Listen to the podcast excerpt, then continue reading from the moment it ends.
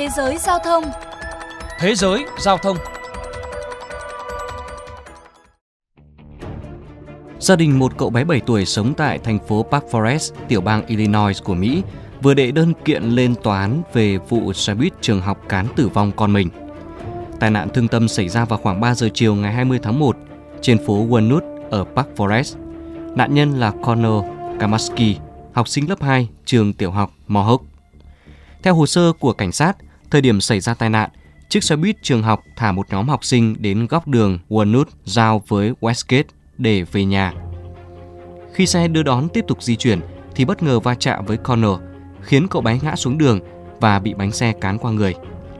Trong tuyên bố ban đầu về kết quả điều tra, cảnh sát Park Forest cho biết. Va chạm xảy ra khi xe buýt rẽ vào góc cua. Cậu bé đã chạy dọc theo xe rồi di chuyển vào trước đầu xe và bị đụng trúng. Đáng nói, tài xế xe buýt được xác định là Darin Downs, 62 tuổi, không hề biết gây ra tai nạn nên đã lái xe rời hiện trường. Connor được đưa tới bệnh viện Franciscan Health Olympia, tuy nhiên không qua khỏi vào ngày hôm sau bởi vết thương quá nặng. Cha cậu bé cho rằng tài xế xe buýt quá vô cảm khi bỏ mặc nạn nhân, trong khi những người xung quanh vội vã đến giúp Connor và một số người khác gọi 911.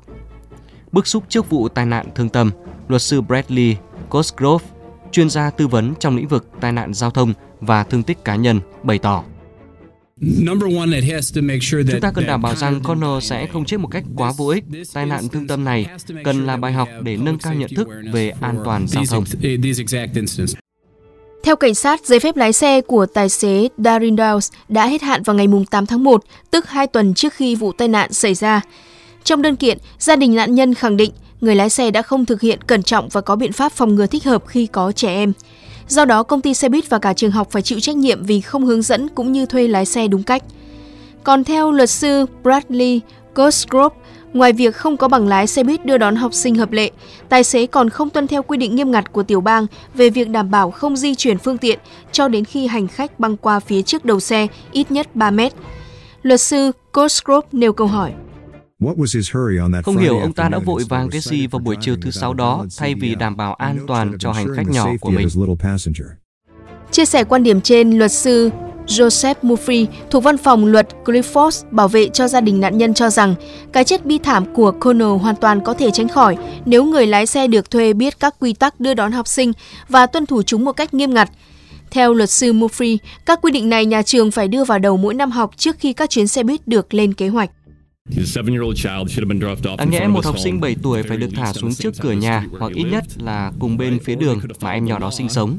Trường hợp trả học sinh bên kia đường, tài xế đưa đón cần đảm bảo rằng các học sinh đã băng qua đường một cách an toàn.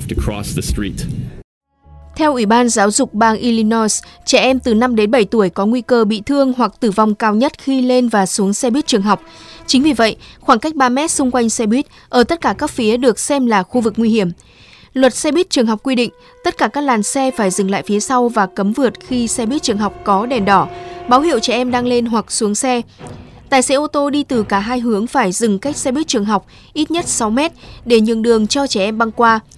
Tài xế xe buýt trường học không được bắt trẻ em băng qua đường để về nhà và không được di chuyển phương tiện trước khi tất cả học sinh đã xuống xe an toàn. Nếu vi phạm quy định và để xảy ra thương tích cho trẻ nhỏ thì không chỉ tài xế mà công ty quản lý hay thậm chí cơ sở giáo dục ký hợp đồng thuê xe cũng sẽ phải chịu trách nhiệm. Trở lại vụ việc của Connor, cảnh sát cho biết cuộc điều tra của họ sẽ bao gồm xem xét và phân tích video từ xoáy buýt trường học và từ camera giám sát của các hộ gia đình trong khu vực xảy ra tai nạn, kiểm tra chất kích thích đối với tài xế theo quy định bắt buộc, đồng thời phỏng vấn các nhân chứng để đảm bảo rằng liệu người lái xe có bị phân tâm bởi các thiết bị liên lạc điện tử Dự kiến tài xế Darry Downs sẽ phải ra tòa tại quận Cook, tiểu bang Illinois vào ngày 31 tháng 3 tới đây. Trong khi đó, luật sư Joseph Murphy, đại diện gia đình nạn nhân cho biết, cha mẹ cậu bé sẽ đi tới cùng vụ việc bởi không muốn sự ra đi của Connor là vô nghĩa. Connor lẽ ra không phải ở đây ngày hôm nay, nhưng sự bất cẩn và liều lĩnh đã có phần gây nên cái chết oan uổng cho cậu bé. Khi nộp đơn kiện, cha mẹ Connor chỉ hy vọng rằng họ sẽ ngăn chặn được cái chết vô nghĩa của những đứa trẻ khác trong tương lai – luật sư Joseph Murphy bày tỏ.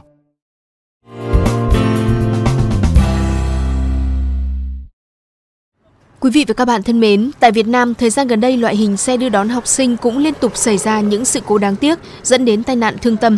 Điển hình như vụ tai nạn xảy ra vào ngày 8 tháng 2 năm 2023 trước cổng trường tiểu học Hà Huy Giáp, phường Trảng Giài, thành phố Biên Hòa, Đồng Nai, khiến một bé gái lớp 3 tử vong.